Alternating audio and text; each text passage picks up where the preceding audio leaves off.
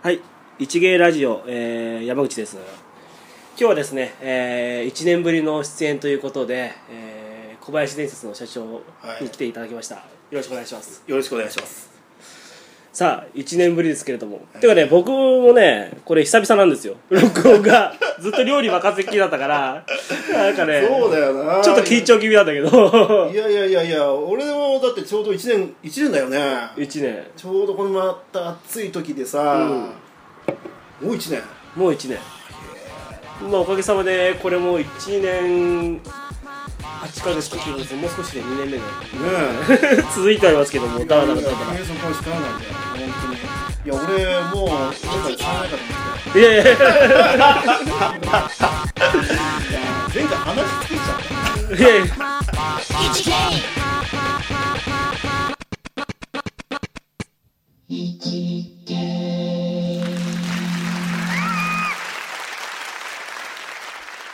電気のね電気工事という話を、うんいろいろとね、うんあの引き出してくれたからさ、うんね山ちゃんと亮が、電気工事の、あのーこの仕事の依頼っていうのは、うん。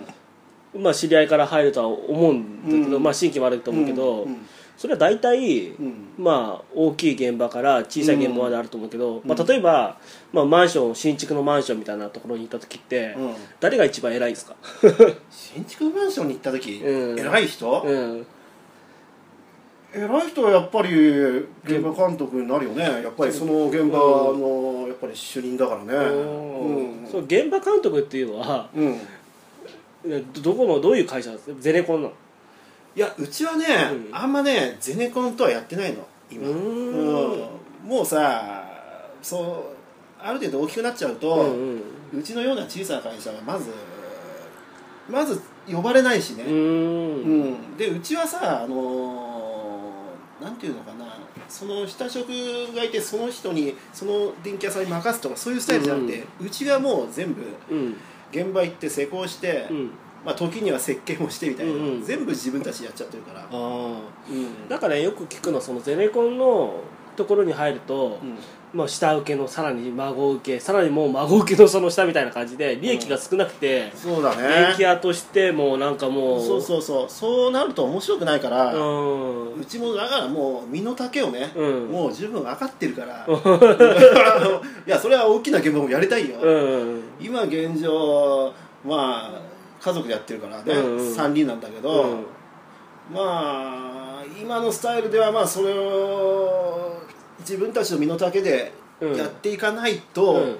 逆にもう上から押しつぶされちゃう感じだから、身の丈に合ったその仕事っていうのは今どんな感じなの？うちはね例えばだよ、うん。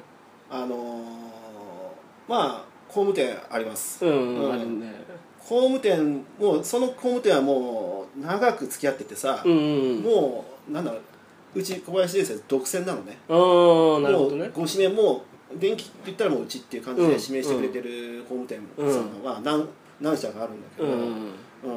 まあそのその工務店さんも木造の一戸建てとかがね、うん。メインなんだよね、うんでうちはまあ3人、えーまあ、木造の一戸建てっつっても、うん。そんなに金額的にはそんな大したことないんだよ、うん何百万にもなるわけでもない、うん。うん、でもそれでもさ、うん。うんそれがまあまあ何ヶ月でまあ数件あるだけで、ううんちのような小さな会社それだけでもねうん。もうかなり大きなものになるから。う、ん。うん。木造のさこの一戸建てっていうのが、まあ、工務店が受注しました、まあ、うん。俺も俺が例えば新しく家を買う。うん。でそこに設計も含めてまあ依頼しました、でその工務店っていうのは電気配線のうん。その設計っていうところまでやってくれてじゃあこの設計通りにお願いしますみたいな感じなの。うちはそうだねそのスタイルだね。うん、うん、だからもうある程度もう配線図もできてて、うん。うん。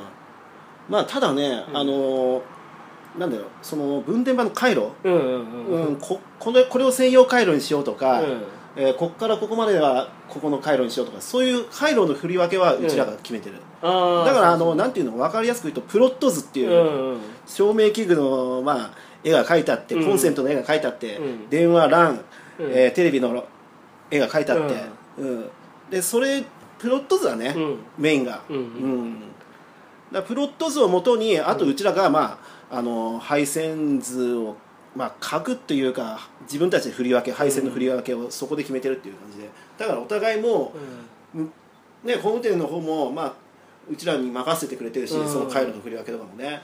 だから配線に関してはもううち、まあ、任せみたいなもん。プロット図があって、うん。ただあのこれだけは絶対専用回路にしてくれっていうのだけはこう印してああるけどね、ー。例えばそのここんなところにス,、うん。スイッチあんのとかこんなところにスイッチコンセントいらいらないだろうみたいなのも 思うことあると思ういやもちろん。それはありますよ。それ,、うん、いそれどうすんの？やそれはね、うんやっぱりね言う。ああなるほこどね。れちょっとここじゃ使い勝手悪いんじゃないの？とかね、うん。やっぱ提案してあげるのもね、うんやっぱりうちらとしてはね、うん。まあ、仕事の一つだと思ってるから。じゃあそれ多分工務店さんが、うん。まあそのお客さんうにん。フィードバックして、あそれはそこでいいんですとか。そうだね、うん。うん。一応だからお客さんには、うん。まあその元請けの方はとりあえず聞いてみる、うん。聞いてみて、うん。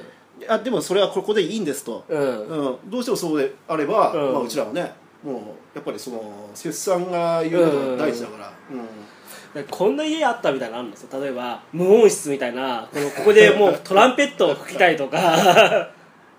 あるよ。あるんだ。っていうかね前 RC コンクリート打ちっぱなしの現場があってね、うんうん。すごいんだよな。もう全部部屋全体がもう打ちっぱなしなんだよ。うんうんうん。これ冬寒いんだろうなとかさ、窓は窓ま、窓ももちろんあるんだけど、うん。コンクリートっていうのはさ、まあうん。コンクリート躯体だよね、うもう断熱材も何もないわけだよ壁のなんでさないの？ないわけだよ。打ちっぱなしだからうん。こんなんでいいのかなって思ったことあるこれは光熱費逆にかかんだろうなとかね、うん夏は逆にどうなんだろうな。涼しいのかな。あれ、うん、コンクリート打ちっぱだとなんとも言えねえけど、うん俺がよくあの家づくりで思うのは、あの床暖房ってあるじゃない？床暖あるね。あれは結果うん。なんかその光熱費が実はかかるとか、あどうなの？いや床暖だってさあの電気もあればガスもあるからね。床暖っていうのは、うん。床の下になんかパイプみたいなのがこうパイプとかその電気配線がこうはわされてはは入ってる入ってる。あー床。もうフローリング引っ張らせはもう入ってるよ。うーん。うんただあのうちらはその一発目の電源だけだから、うん。あとはまあ大工さんが、うん。そのなんていうのかな送り配線、うん。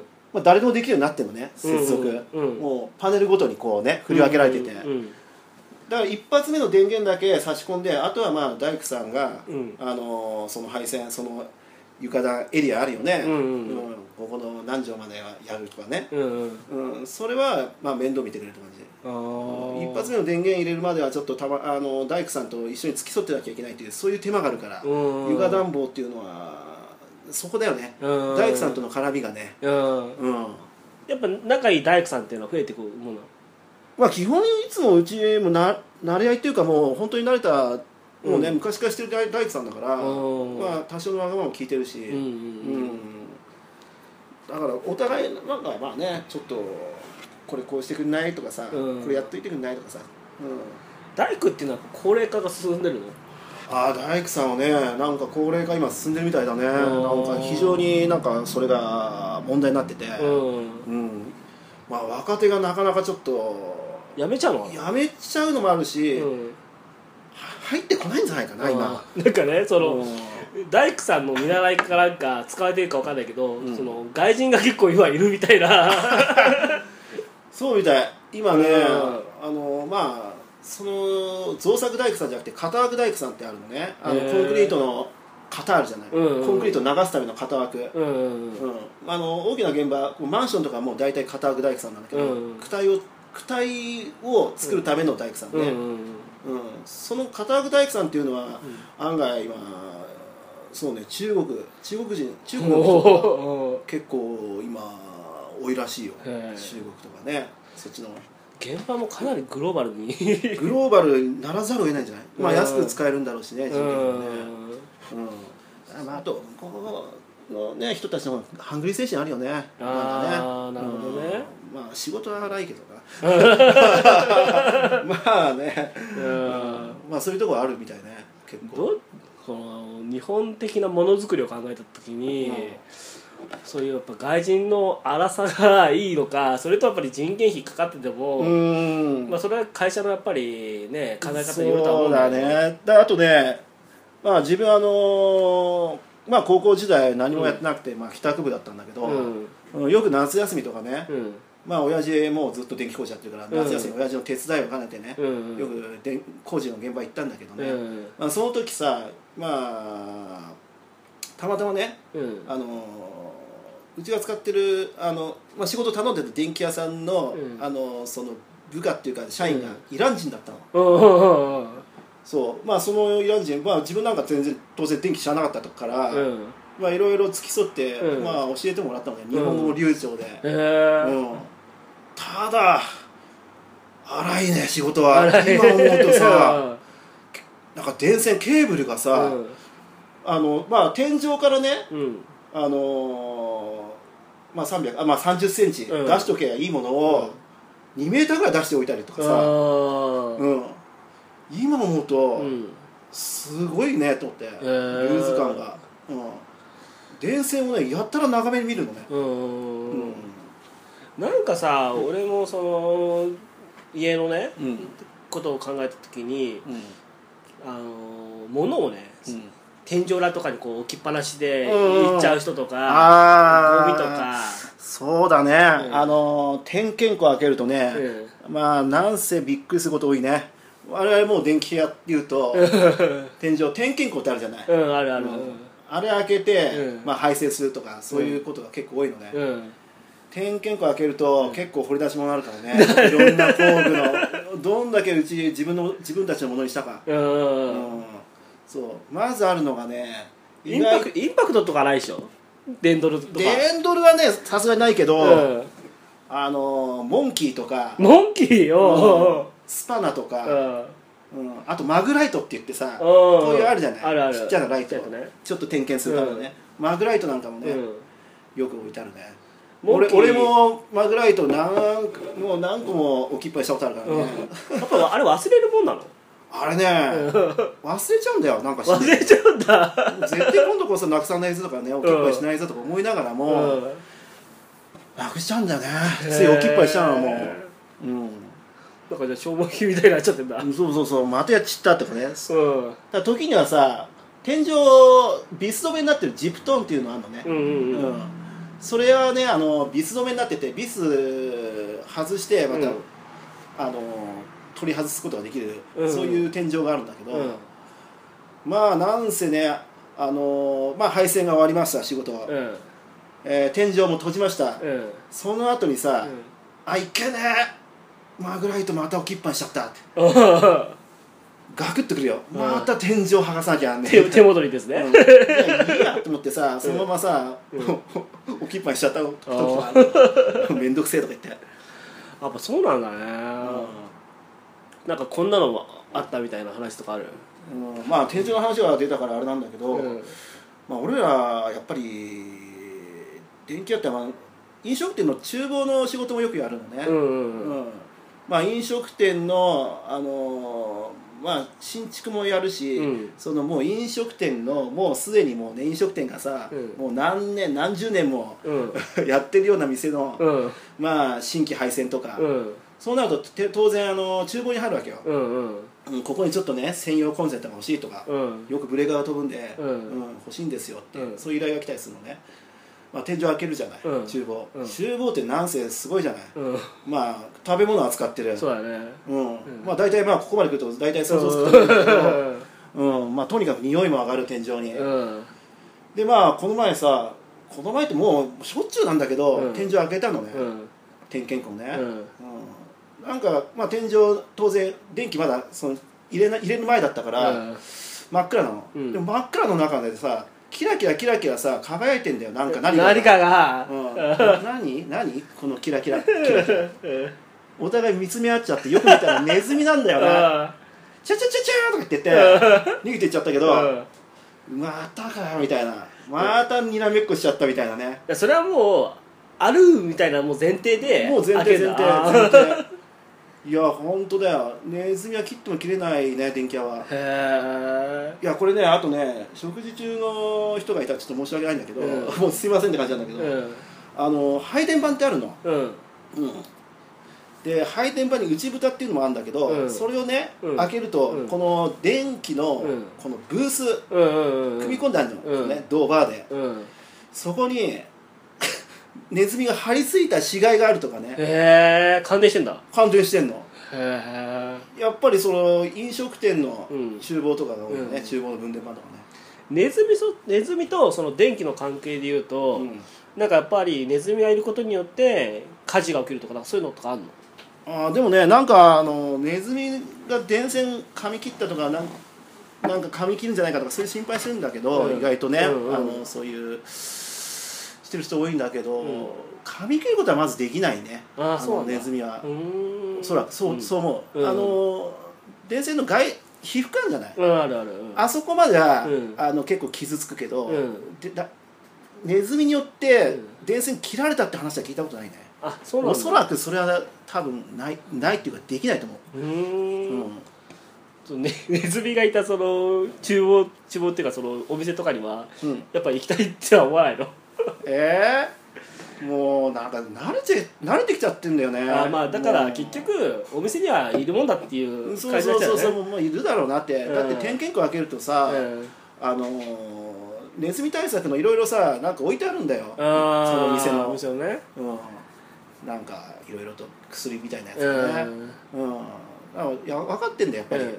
分かってんだね。店の人も、うもうネズミがもううろちょろうろちょろしてるってうんうん。うんまあそうだよね。食材かじられたりとかそうそうそうそう。糞があったりね。そうそうそうそうそう、うん。天井開けたら糞がボロボロって落ちてきたこともあるしね、やっぱその天井を開ける仕事っていうのは、うん。ちょっとあの気持ち的にうん。ブルーになってから行くの？そんなことないよ。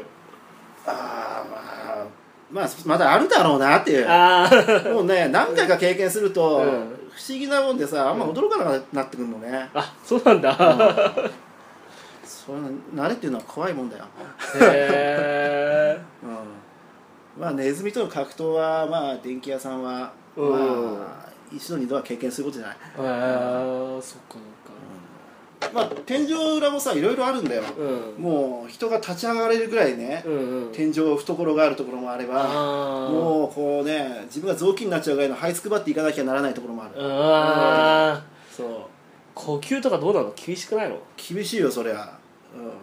うん。まあ本当自分も雑巾になったこと何回もあるんだけど、それならプラスアルファのお金もらわなくていいの？いやそれはうまうまくね。うまくやるよそれは。だってそうでもしないと排泄できない状況だけあるそうからさ。だよね。うん。そう持っていけないからさ。うんうん。だから俺らもねやっぱりプライドあるから、うんなんていうのかな何でも露出配線っていうのもできるわけだ、うん。あのモールとかさ、うんうんうん。知ってる？モールっていうプラスチックの保護材。うんうん。そうすれば天井内にあえてね隠蔽しなくてもいいの。隠さないで配線しなくてもいいわけよ、うんうん露出でもね読めば、うん。でも露出っていうのは基本よほどのことがない限り、ううんちはやりたくないと思ってるから、なるほどね。うん、できる限りもう隠、まあ、天井内隠してね、うん。まあ、見栄えを良くしたいなっていうもうそこはあれだね。あの仕事としてのプライドだ。まあそうそうそう。露出しちゃえばもうあっという間に終わっちゃうとこもあるんだよ、ううんん。それはやっぱりねやっぱりこだわりを持ってやってるけど。なんかさ電気屋やってるとさ、うん。その親戚とかさ、うん。まあ、知り合いとかにさ、うん。ちょっとこう見てくんないみたいなそういう依頼とかやっぱあんの？親戚ねいやうちさ親戚身内が電気屋やってる人多いから。あそうなんだ。いや本当なんだよ。あうん。いやうちがしてるだけでもねえーっとうちだけじゃなくあと3社いるから。あそうなんだ。小林家で、うん。すげえな。電気屋どどんだけ電気が好きなんだよっていうかさ。うん 電気屋一家だよ。電気にさ興味持つっていうのはもう自然の流れだったの大悟はもう自然になったんじゃない？うん。今思うと。だってずっと親父の背中見てたから、うん。まあ悪くもねえなと思ったからね、自然とね。社社長業っていうのにはどうなの？その 社長魅力はあったの？魅力俺別に社長になることが別に目的ではなかったけどね、うんまあいずれはこうなるなとは思ったけど、うん。だって小林伝説やってやね、うん。まあ、他の会社でもねやってたけど、うん。うん。まあいずれはこうなるんじゃないかなとは予想したけどまさかこんな早いとは思わなかったけどね、社長のここが辛いみたいなさある社長はね毎日辛いよ。毎日辛い？毎日だよ。もう毎日もなんだろうそのいかにねあの現場動かすとかさ、うん。もう現場がない時のどんだけもうもうなんてストレスっていうかさああそ毎日悩み悩むことが社長業かな。なるほど。どうしようかなって。黙ってるだけでももう本当ねあれなんだよ。もう常に考えてんだよ俺も、そうなんだね。うん。だからねだからそれが社長じゃない時は何も考えてなかったからね。うん。来月はあんま金入ってこねえなとかさ、ううんん今月厳しいなとかそんなことをやりくり頭でいつもやりくりしながらね。じゃあもう本当に仕事が入った時はありがとうございますみたいな。まあそれはありますよ。当然、うん。うん。だから今はもう俺はもうこうなんていうのかな、まあ、今まだねうちの親父まあ会長として現場現場も出てんだけどね、うん。現場大好きだから、うんまあ、うちの親だから結構人柄がいいから、うん。うん結構ね仕事もいろいろねうん。お客さんからねいただいたりするからね。ああそっかそっか。なおかつ自分は自分でさまた自分の、えー顧客もうん。ね、できてきてるから、うん。まあ、それが今親父もまだ元気元気っつってまあ今年70なんだけど、うん。まあ、そのツートップでと共に並行でうまくね、うんうんうん上げれたらいいなっていうのがね理想だけどね、なるほどね。うん。まあ弟もいるんだけどね。弟ももうちょいそんぐらいになってくれやね。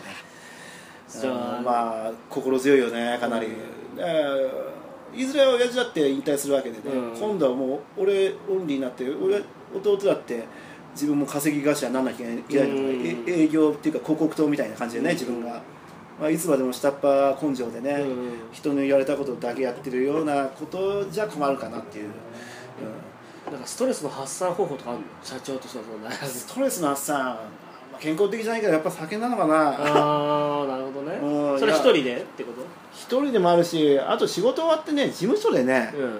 あのまあよく飲むんだよね、ううんんうちの会長まあうちの弟も3人含めてね、うんうん。まあ、それでまあある程度、まあ、リセットされてるかなっていうああまあねそれで意思の疎通を図って。そうだね、まあ毎回毎回そんなことばっかでねあれだ困るんだけど、うん。なるほどね。まあ若くして社長になるっていうのはなかなか。若い方がいいんじゃないの？あそうなるんだったら若いに越したくないと思うけどね、うん。あまりにも若いってもう何も分かってないやつがなるんじゃなくて、ううんまあ、ある程度ねもう現場も分かってうん。人付き合いもできるようになったら、んうん。うんそこからまたあのなったことによって、うん。いろんな人と出会出会いをか会わざるを得なくなるし、うん。やらざるを得なくなるから、うんまた一気にそこで成長するっていうねうん。可能性もあるわけだから、うん。だから伸びしろあるうちになった方がいいんじゃないかなと俺は思うけどね、いろんな。なんかさその孫受けっていうかさもうさ応援だけをしかさ、うん。なんかあんまり営業もせずああそういう人いるよ。一人親方みたいな感じでね、あうーん。それさその人でやっていけるもんなんだ。まあ、やっていけてんじゃない？だからうんなんていうのかなそういう大儲けしようとかそういうこと考えずああそうかそうか。逆にその方がまあ気楽っちゃまあその人に失礼かもしれないけど、うん。まああれだよね。ある程度人づてが多ければその方がいい率がいいんじゃないかっていう可能性もあるよね。なるほどね。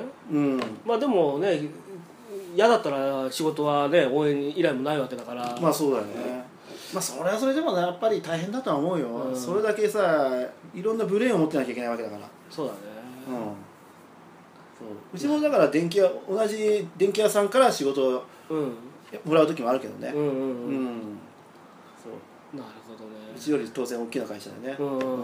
その下の電気屋としてね、いやーいい話を聞かせていただきました。話。したかな、うん。じゃあなんかその電気のね、うん。またうん。興味あるみたいな若いやついたら小林伝説ああもうぜひあのーチェックしてもらって。そうだね。そうそうそう。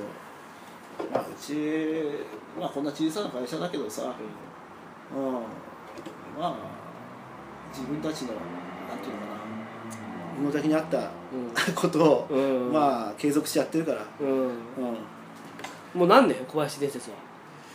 えー、っとねもう65年ぐらい経つんじゃないかな。すげえ。いやいやなんかうちはだからおじいちゃん代で小林電気商会っていうね、うんうん。まあ会社じゃなくて個人だったのね、うん個人経営。うん。それでまあ昭和53年に、えー今のうちの会長親父がね、うん。えー法人化して、うん。それからまあ今今にうん。至ってるのね。有限会社小林伝説になってからまあ約35年、うん。うん、その前の小林電気商会も含めるとまあ約65年なのかな。おおそうずっと老舗ですよ。板橋、ううんん。板橋区でやってますよ、なるほど。うん、発足した時はねあのーあそこ大山だったらしいどうやら、あそうなんだ、うん。へえ。うん。まあ大山も結構町工場とかあったからねね。商売うん、今も全然繁華街で。繁華街でね ちょっと、まあ、土地代高そうだけど。うん。いろんなねちょっと誘惑が多い街になっちゃったなっちゃってさるなるほうん。どじゃあまたなんか機会あったらこのデイキの話も聞かせてもらいたいと思いますんで、そうだね、うん、もうちょいなんかさ、ん。もううちの話とは関係ないこと言ったそうか。そうだね。はい。すいません。ありがとうございました、はいいいえこちらこそ。生きて